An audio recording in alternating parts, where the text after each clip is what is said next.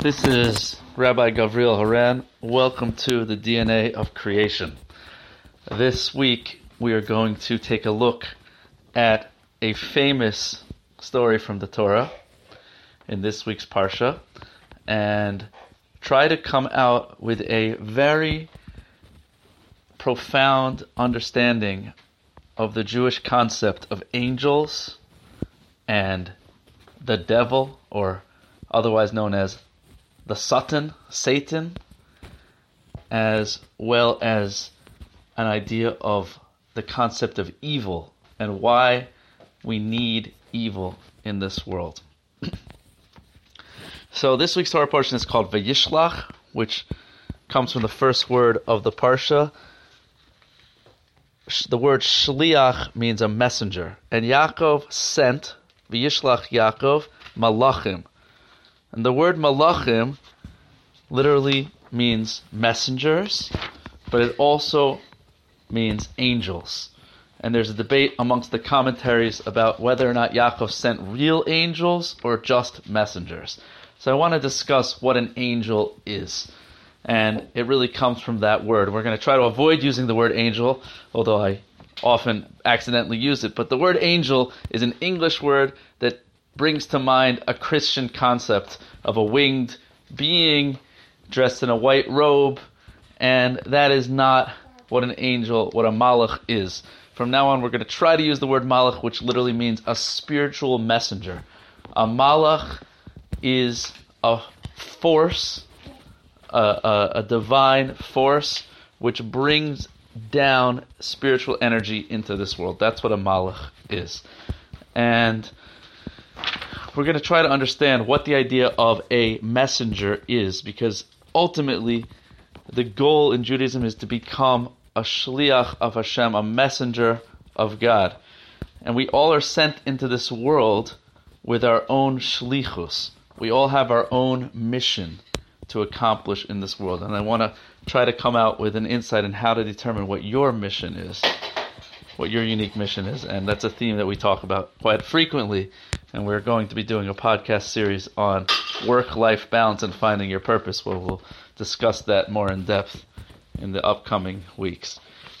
So in this week's Parsha, there's a famous story. The story is that Yaakov, Jacob, is returning home to Eretz Israel. He's returning home to the land of Israel after having spent twenty-two years in Haran, in northern in Syria, outside the land of Israel with his uncle Lavan, where he married Rachel and Leah and their two maidservants, and uh, gave birth to the tribes of Israel, the twelve tribes of Israel. So on his way back to Israel, he is afraid of encountering his brother Lavan, uh, Esav, who is waiting to kill him. And Yaakov prepares to encounter his brother in several ways, and as his family is preparing for this inevitable encounter, Yaakov separates from everyone, and he has he is an, he's attacked by a mysterious being. And the Torah explains to us that this being is the Malach, the angel, the guardian angel of Esav, his brother. And this Malach wrestles with him, and I'll read you a little bit about that confrontation. It says that the Malach grabbed him and could not defeat him, but hit him in the leg and dislocated his hip. And then the Malach said, "Let me go because dawn has broken." And the Talmud explains, the Malach says, "It is my time to go sing praises to God." Every Malach has a certain time that they're supposed to sing praises. And my time, for the first time ever, has just happened now at this dawn. And we have to understand what that means, that each Malach has to sing praises to God. And why did this one happen right now? And then Yaakov says to the Malach, "Tell me your name." And and and the Malach does not. The Malach says, "What do you want to know my ma- name for?" The Malach says to Yaakov previously, "What's your name?" And Yaakov says, "Yaakov." And the Malach says, "No, your name is not Yaakov. Your name is Yisroel." The word Yaakov denotes trickery, crookedness, and the name Yaakov, Yisroel, we'll, under, we'll talk about a few interpretations of the word Yisroel, but the simple interpretation here from this verse is that sarisa means to fight, to struggle, because you fought with God. The word El Mikel means God. You fought with God and you overcame. And your name will now be Yisroel.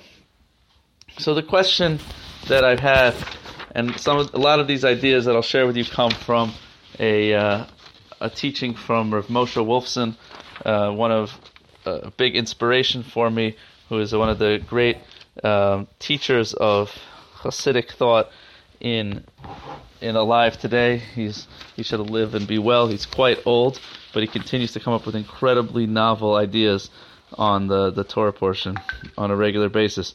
So the questions that bother me on this discussion is, why did the angel, the Malach, of suddenly have to sing to God that moment? And why does the Malach ask Yaakov his name and then tell him he's getting a new name? And why doesn't the Malach respond to Yaakov and tell him what his name is? So we have to start with a foundation about names. What's in a name, as Shakespeare said?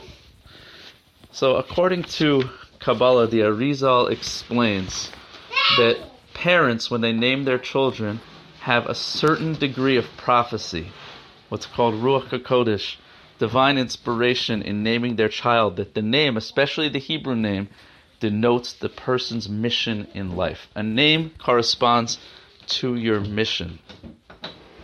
And our job is to figure out our mission. So sometimes our name, if we understand the meaning of our name, especially a Hebrew name, which every word in Hebrew has so much incredible depth and meaning, then we can begin to understand our purpose. So I'll share with you a quick story. In our own life, two of our children's names were straight and open prophecy. The first one I think I shared with you a few weeks ago. Our first son, um, before we knew it was a boy, before he was born, a name came to me. And when I finally told my wife the name that I was sure had to be the right name, it turned out it was her grandfather's name, Aaron Yitzchak. Our third son, Uh, we wanted to name after my wife's great-grandfather, Yisroel. But then he happened to be born on a very significant day in the Jewish calendar, on Zion Adar, which is the birthday of Moshe. Moshe's birthday and his yahrzeit, the day of his passing. So I thought maybe it's not fair, it's not right to not name after Moshe, so maybe I should name Yisroel Moshe. Um, but I wasn't sure what to do. And I asked my Rebbe, the Bostoner rebbe, and he said, if I were you, I would give the name Yisroel and don't add another name to it. Because if you add a name, it's not going to really be named after your wife's great-grandfather, Yisroel, or after the Baal Shem Tov, who we also had, wanted to have in mind, the founder of the Hasidic movement, whose also name was also Yisroel. So he said, I would give the name just Yisroel, but it's your prophecy. You have to decide. So I really was unsure. Up until the moment of the naming, I was unsure. And right before the bris, which is when we give the name, the moment, split second before the bris, I said to the mohel, to the circumciser, I said, what should I have in mind at the moment of the circumcision? And he said to me the following response. He said, you should have in mind, B'Shem Kol Yisrael. You should have in ni- mind that the bris, that the mitzvah should be for the sake of all the Jewish people. Now, there's a Kabbalistic intention before doing mitzvahs that you should have in mind certain intentions, certain spiritual intentions, and one of them is always that the mitzvah should be for the sake of the entire Jewish people, because we don't all have the ability to do every mitzvah. But according to Kabbalah, all the entire Jewish people is really united as one body, one soul, so that when I do a mitzvah, it's really a mitzvah for you. And when you do a mitzvah, it's really a mitzvah for me, and we have to have each other in mind so that together we can keep the entire Torah. So he said, have in mind for the sake of the entire Jewish people. B'Shem Kol Yisrael. But the word B'Shem, which means for the sake, literally means for the name. For the name of what? For the name of Yisroel. So I had my prophetic moment, and we named him Yisroel, and not Yisroel Moshe. So, so now, the the Torah tells us a few things we have to know about angels. Malachim. Number one is a malach has only one mission. A malach has one mission in this world. They come down to perform one spiritual task, and their name denotes their task, as we explained. So if you understand the name of a malach, you understand their mission. If the malach's mission changes, his name changes. And the Torah tells us that when Yaakov asked the malach, what's your name? The malach says, our names are constantly changing because our missions are constantly changing. But nonetheless, we know that certain malachim have fixed names because they have fixed missions that that they're constantly, whenever it does that particular mission, it's that that's its name. We know there's a malach Gavriel that I'm named after. That's the that's the malach of strength. There's the malach Michal, which is the malach of compassion. That's the archangel of the Jewish people. There's the malach Raphael, who's the malach of healing. So the we come into this world to do a particular mission. I once heard a good line: how do you know if you've have yet if you haven't complete if you've completed your purpose in life? How do you know if you fulfilled your mission in life? Here's a test. If you're alive, you haven't. Every moment of life in this world is because we have a mission to fulfill. When we finish our purpose, then we no longer need to be in this world. The Shla, famous Kabbalist from Israel for many years, hundreds of years ago, says that a very interesting custom, that after praying the Shemona Esrei, the standing silent prayer that we say three times a day, says at the very end you should say a verse from the Torah that starts with the first letter of your name and ends with the last letter of your name. And if you look in a siddur, in a prayer book, there in the back there's usually a list of verses that correspond to all the different Hebrew names. Why do we have to, why does he recommend this strange custom? He says because when we pass away and go up to the next world, the very first question they're going to ask us is, what's your name? And he says, oftentimes, when the soul leaves the body, we forget what our name was. So if we say this verse every single day, three times a day, it helps us to remember what our name is. The custom's very strange, but based on what we're discussing, the real meaning of this custom is, figure out what your mission is in this world. Meditate on your mission. The verse in the Torah is just a, perhaps a reference to your mission. But focus on your mission, because the first question they'll ask you when you get to the world, next world is, what was your name in this world? Did you fulfill your mission? So who was this malach wrestling with Yaakov? The Talmud tells us, reveals us, this this was the archangel of Esav, and Esav represents the archenemy of the Jewish people, the father of the Western world, the father of Rome, Europe, Western civilization. And he represents the antithesis of Yaakov. So what was this malach's name?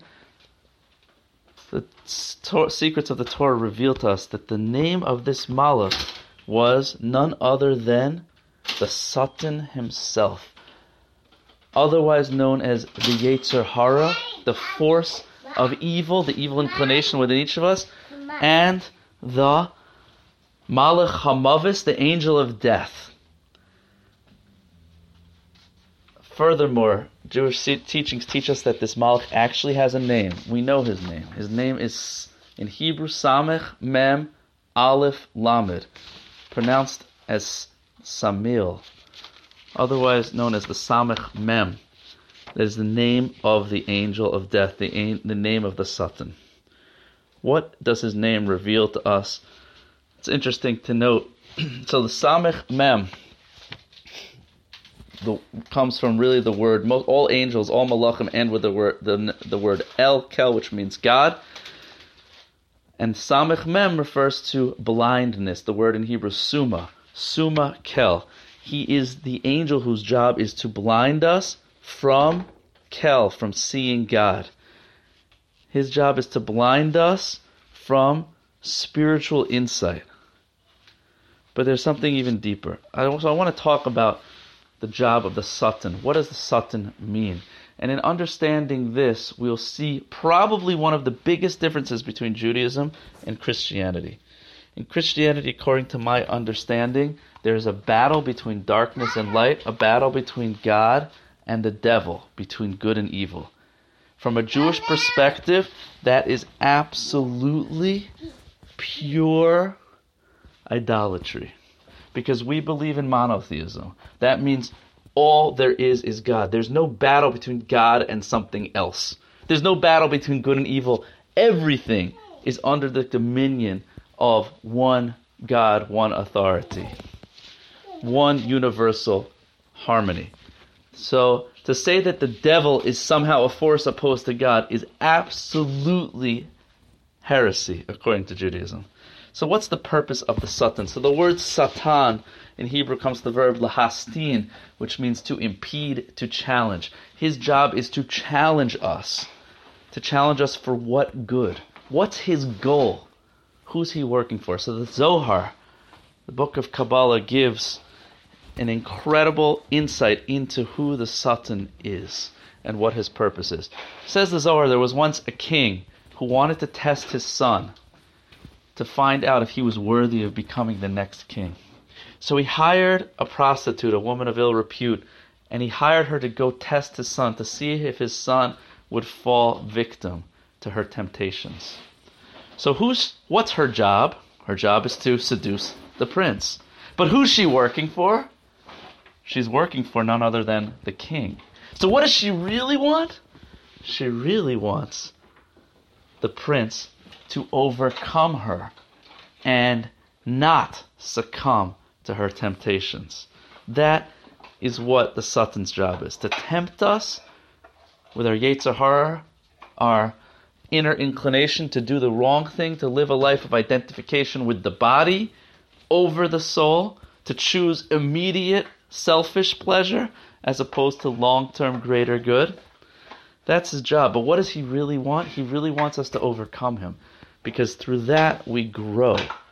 Through that we achieve our ultimate purpose. When we beat him, that's when he wins. The yetzer hara gives us resistance, impedes us, so we build our muscles. If you go to the gym, if there's no resistance, there's no growth. He also is associated with the Malach HaMavis, the angel of death, because death, as they say, is the ultimate motivator. Knowing that our time here is limited pushes us to overcome and to accomplish our purpose. We have a limited amount of time in this world, and we have to figure out our purpose in life.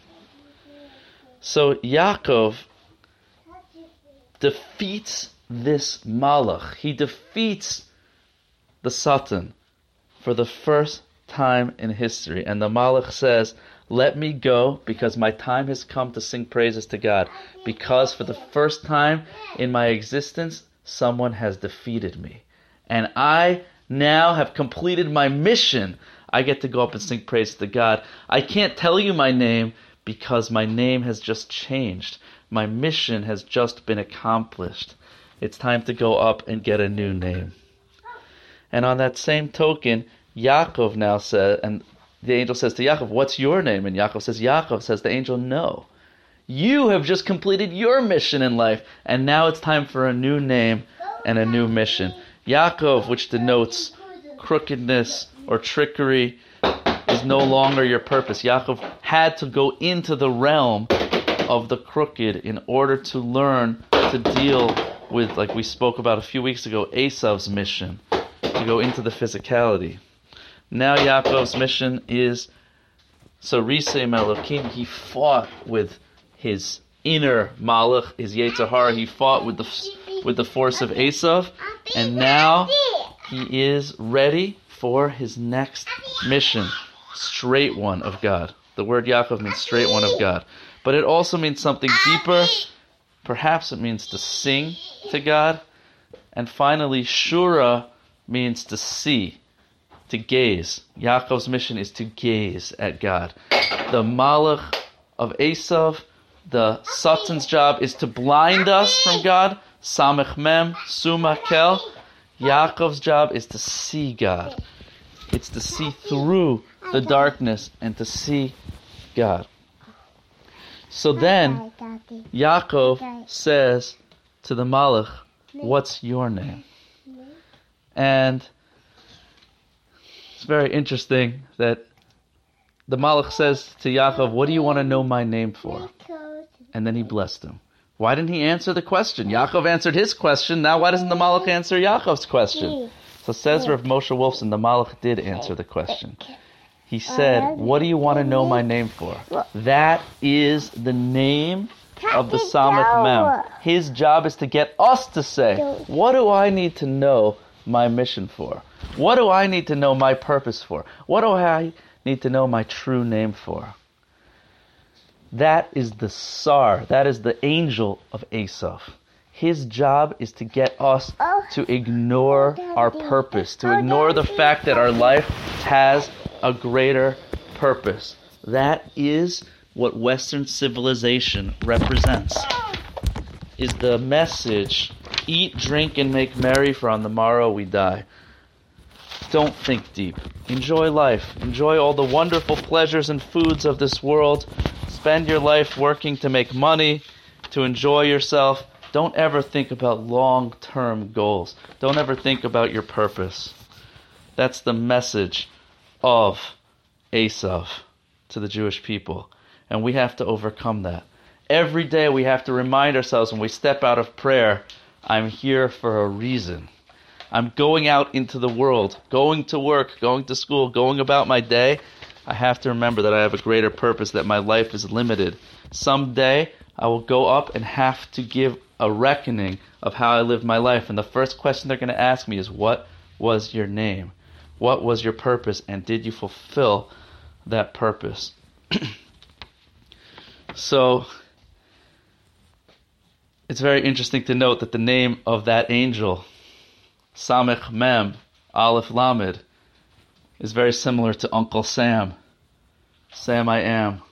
I always thought there was an interesting connotation in the Doctor Seuss, the famous Doctor Seuss, of green eggs and ham, that uh, you see this guy uh, who's who's trying to read a book, and comes this this other guy, Sam I Am, Uncle Sam, who tries to get him to eat ham.